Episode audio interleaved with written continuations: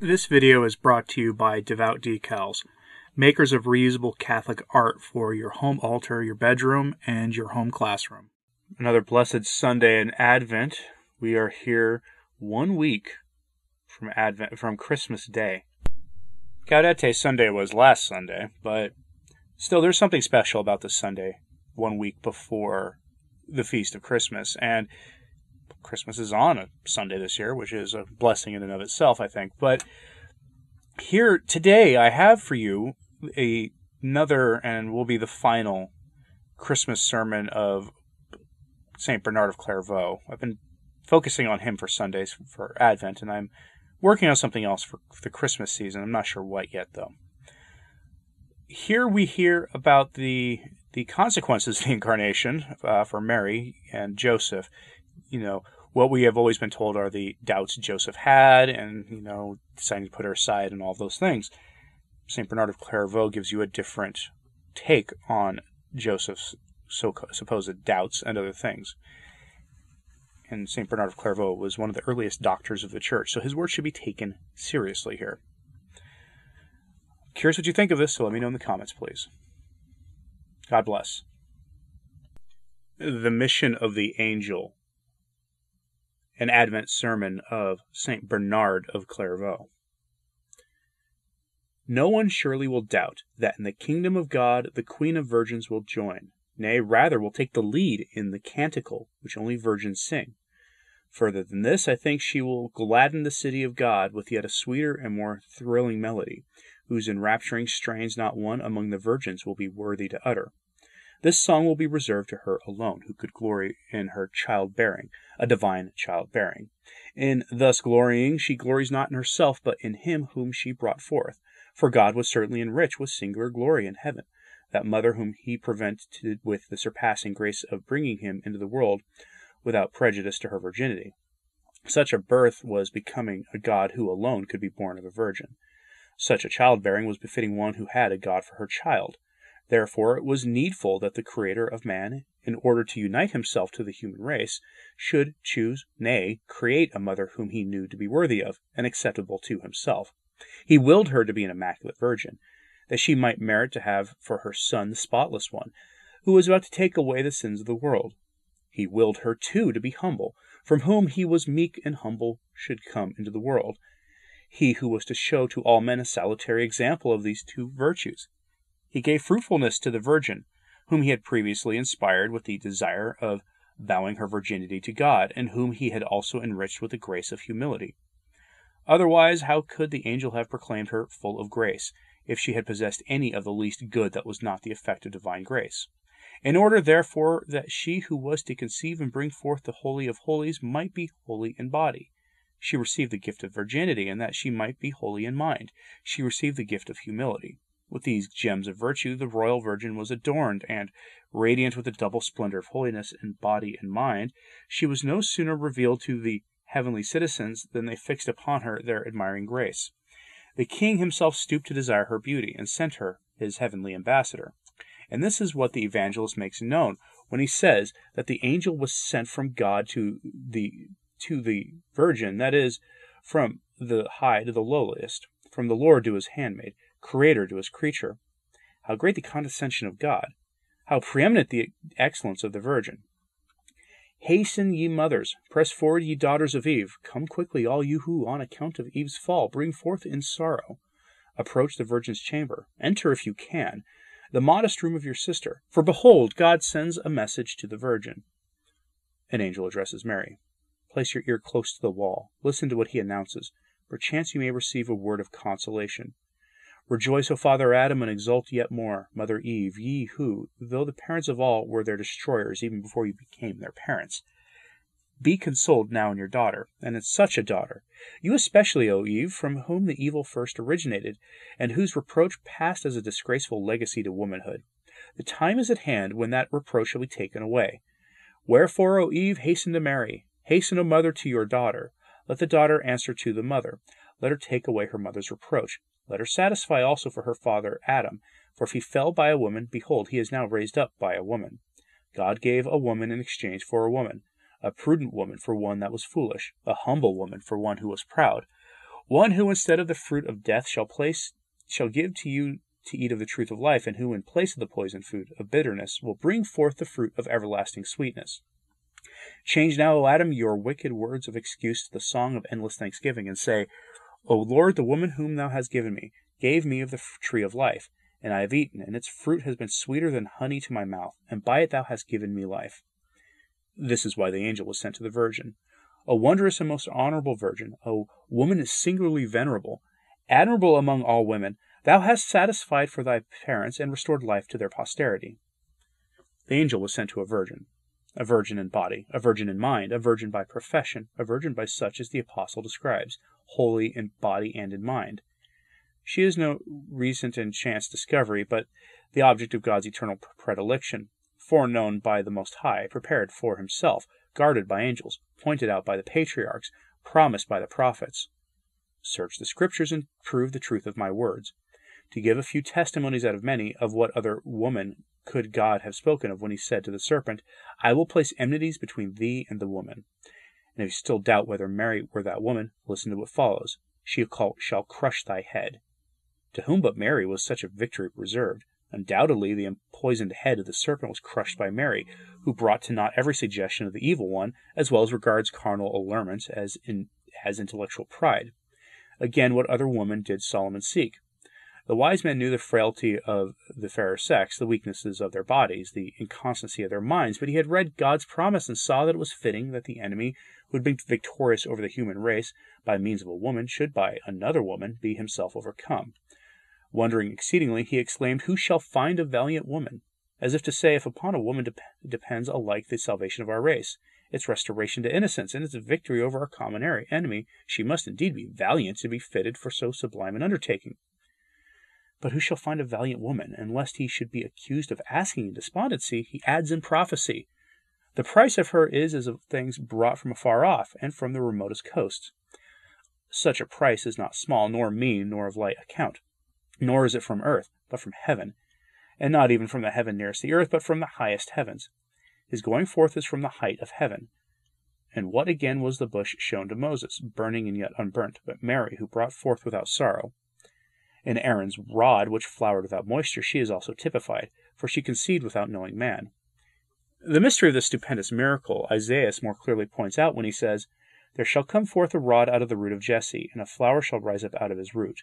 The rod is the virgin, the flower the virgin child. There is nothing unfitting in Christ being represented under different figures for different causes. So we may speak of him as the rod, an emblem of power, or as the flower, an emblem of fragrance, or as the fruit, that of sweetness whilst by the leaves we may understand his ceaseless protection, that protection which he continually extends over the little ones who take refuge under his shadow from the heat of earthly desires, and from the face of them that afflict them, good and desirable shade, under the protection of Jesus, where he that is pursued finds refuge, and where the weary obtain rest and ref- refreshment. Have mercy on me, O Jesus, for my soul confides in thee, and under the shadows of thy wings I will hope till iniquity pass by. Other references might be quoted equally suitable to the Virgin Mother and to the Son of, of God. Gideon's fleece, for example, cut from the flesh without wounding it, and placed on the dry ground, where the dry fleeces are in turn moistened by the dew. This similitude represents the flesh assumed from the flesh of Mary without injury to her virginity. Upon it heaven dropped down dew, filling it with the plenitude of divinity, and from that fullness we have all received we who, before it, were as parched and arid soil. The psalmist seems to refer very beautifully to this fact in Gideon's history. In the Psalms we read, He shall descend like rain upon the fleece, and as showers falling gently upon earth. Gently at first, without noise of human operation, he fell softly into the Virgin's womb. Afterwards, when the apostles announced him, it was the noise of words and the display of miracles, for they were mindful of the words spoken to them when they were sent. What I tell you in the heart, speak ye in the light, and what you hear in the ear, preach ye on the housetops. This injunction they carried off, for their sound was gone forth to the whole world, and their words to the utmost ends of the earth. Let us now give ear to Jeremiah, who foretells a new and unheard of wonder, while he ardently desires and confidently promises the coming of him whose presence he might not behold. God has created a new thing on earth. A woman shall encompass a man. Who is this woman and who is this man? And if a man, how is he encompassed by a woman? Can a man, said Nicodemus, return to his mother's womb and be born again? I turn for my answer to the Virgin's conception and childbearing. Yet, even there, among the many new and wonderful mysteries that met the consideration of the diligent inquirer, this is this which the prophet here proposes will excite admiration. There is seen length abbreviated, width straightened, height lowered, depth filled up. There we behold the light withholding its rays, the word of an infant, the living water athirst, him who is the bread of heaven, suffering hunger. And attend and see how omnipotence is ruled, wisdom instructed, power sustained. The God who rejoices the angels has become a babe at the breast. He who consoles the afflicted lies weeping in a manger. Attend and see how joy is made, sorrowful. Strength becomes weakness, life, death. But what is equally wonderful, that sorrow gives joy, that weakness imparts strength, that death restores life. Who does not now see that I have found what I sought, and what behold a woman encompassing a man, when we see Mary enclosing in her womb Jesus, the man God? For I may call Jesus a man, not only when he was proclaimed, a prophet mighty in work and word, but also when his tender infant limbs lay in the womb of his mother, or gently nestled on her bosom. Jesus then was a man even before his birth, not in age, but in wisdom, not in strength of body, but in vigor of mind, not by the development of his members, but by the perfection of his intelligence. For the wisdom of Jesus was as great as his conception as as his birth, when he was a, as a child and when he was perfect man. Whether hidden in the womb or weeping in the manger, whether a boy among the doctors or teaching the people in perfect manhood, he was ever equally full of the Holy Ghost. There was no moment of his human life when that plenitude of the Holy Spirit, which he received at his conception, suffered either diminution or augmentation. From the first he was perfect. From the first he was full of the spirit of wisdom and understanding, of the spirit of counsel and fortitude, of the spirit of knowledge and piety, and of the spirit of the fear of the Lord. Yet be not surprised if you read elsewhere, and Jesus advanced in wisdom and age, and grace before God and men. What is here said of wisdom and grace must be understood, not of their essence, but of their outward appearance. That is to say, that our Lord never acquired what he did not before possess, that he seemed to acquire it when he willed it to appear. You, O Christian soul, advance not when and as you would, but you find your progress apparently checked, your life at the disposal of another.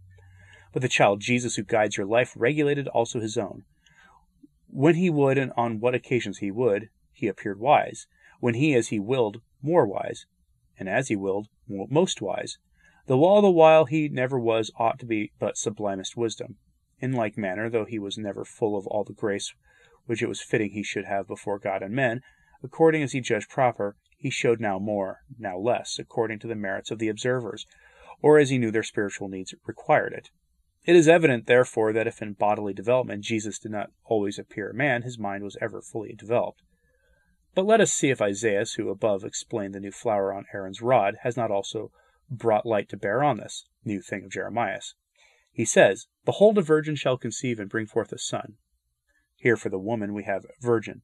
What does he say of the man? And his name shall be called Emmanuel, that is, God with us. Therefore, the woman encompassing a man is the virgin conceiving the Son of God. How stupendous this very miracle wrought in a virgin and from a virgin's nature, a miracle which so many other miracles had foreshadowed, so many oracles proclaimed. The spirit of the prophets was ever the same. Though at different times and in different ways, it was not in a different spirit that they foresaw and predicted the same truth. What is shown by Moses, the burning bush, by Aaron's flowering rod, by Gideon's dew and fleece, is clearly spoken of by Solomon in the valiant woman and her price, more clearly by Jeremiah in the woman and the man, most plainly by Isaiah and the Virgin and Emmanuel. To Gabriel it was reserved to point her out by this salutation, for of her the evangelist says, The angel Gabriel was sent from God to a virgin espoused to Joseph. To a virgin espoused. Why espoused? In order that Joseph, by carefully studying her life and conversation, might be a most faithful witness to her purity, for it was intolerable that any slur should be cast on the Mother of God. But could not God have given some sign which would have preserved his own birth from infamy and his mother's honor from suspicion? Undoubtedly he could, but not without discovering to the devil what he had revealed to men, and it was necessary that this secret of God's counsel should be for a time be concealed from the prince of this world.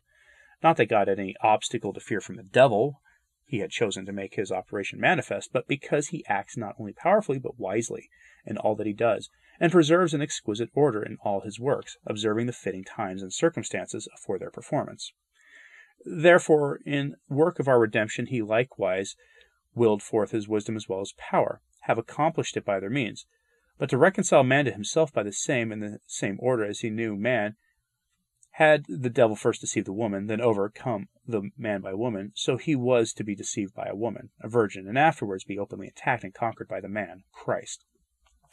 Thus, by a device of infinite compassion, God laid bare the fraud of malice. The power of Christ broke the strength of the evil one, and the might and wisdom of God confounded the devil's malice and craft. It was necessary then that Mary should be espoused to Joseph, in order that what was holy might be concealed from the unholy, that the virginity of Mary might be proved to her spouse, and that the virgin might be preserved from suspicion and her reputation protected. What more wise, what more worthy of divine providence? But it is written, Joseph, her husband, being a just man, and not willing publicly to expose her, had a mind to put her away privately. Truly, because he was just, he would not expose her publicly, for as he would not have been just had he countenanced one that was guilty, neither would he have been just if he had condemned one who, whose innocence he had proved. Since then he was just and unwilling to expose her, why he had a mind to put her away. I give you on this point not my own opinion, but that of the fathers. Joseph's reason was the same as Peter's when he said, Depart from me, for I am a sinful man, O Lord, and that of the centurion when he exclaimed, I am not worthy that thou shouldst enter under my roof. Joseph looked on himself as a sinner and as unworthy to entertain one in whom he beheld a superhuman dignity. He beheld with awe in the Virgin Mother a certain sign of the divine presence, and as he could not penetrate the mystery, he wished to put her away. Peter was struck with awe at the greatness of Christ's power, the centurion by the majesty of his presence, and Joseph was naturally afraid at the novelty and splendor of the miracle and depth of the mystery. We need not wonder that he thought himself unworthy of the society of such a virgin when he we hear the holy Elizabeth exclaim with fear and trembling, Whence is this to me that the mother of my Lord should come to me? But if, on the other hand, any believe that Joseph suspected Mary, this very doubt of his was necessary and merited to be dispelled by divine intervention. For it is written, but while he thought on these things, that is, the putting her away privately, behold, an angel of the Lord appeared to him in his sleep, saying, Joseph, son of David, fear not to take unto thee Mary thy wife, for that which is conceived in her is of the Holy Ghost.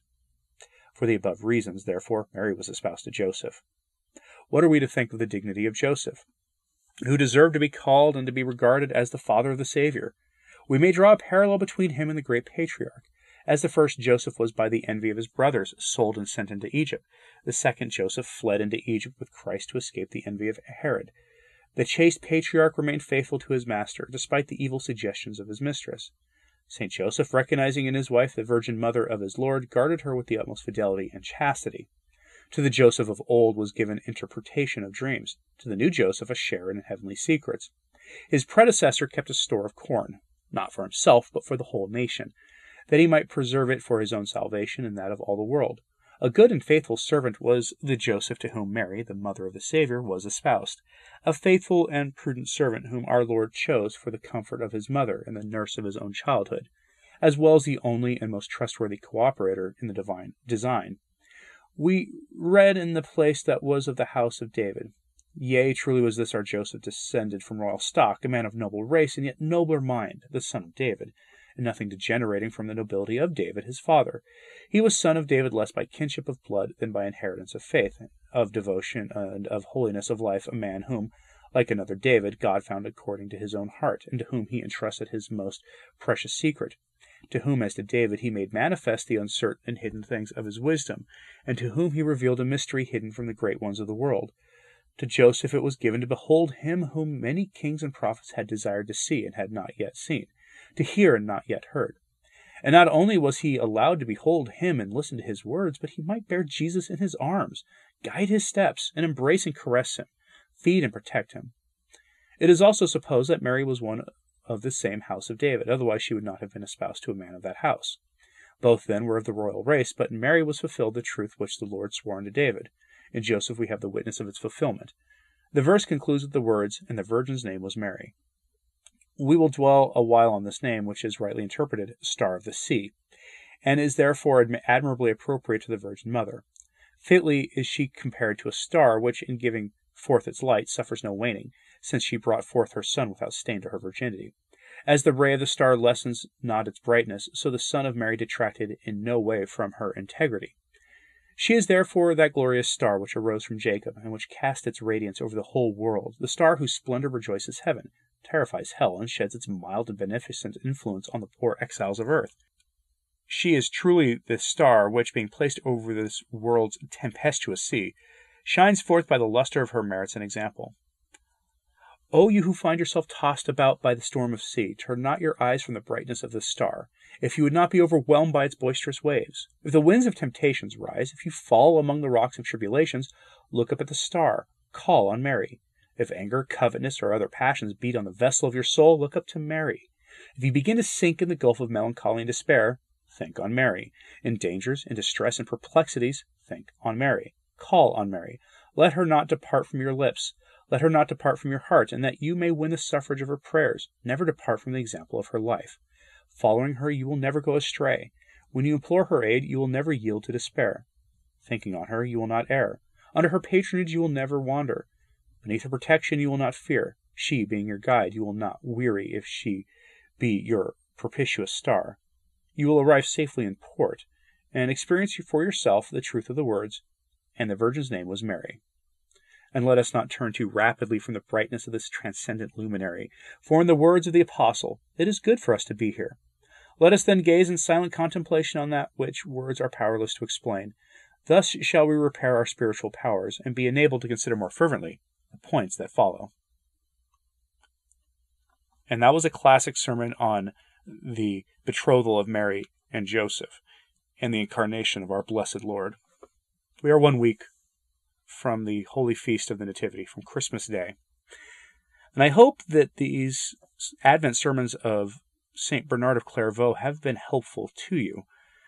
The final days of Advent are always joyful as this as we prepare for the feast, the great feast that comes and the great season that comes as the world gets ready to celebrate, you know, a new year and football and all these other silly things. We are still celebrating Christmas. Trees may still be up in our homes, and if not, they are up in many parishes still. Remember the lesson from here to trust in the providence of God and to trust in the prophecy given in the Old Testament that a serpent, the serpent's head shall be crushed by by Our Lady. In these kind of weird times and dark times in the church, it's easy to get lost in the mess of things. Let me know what you thought of this in the comments, please. Like and subscribe if you haven't, it really does help. Sharing this on social media helps a lot as well. And as always, pray for the church. I'm Anthony Stine. Ave Maria.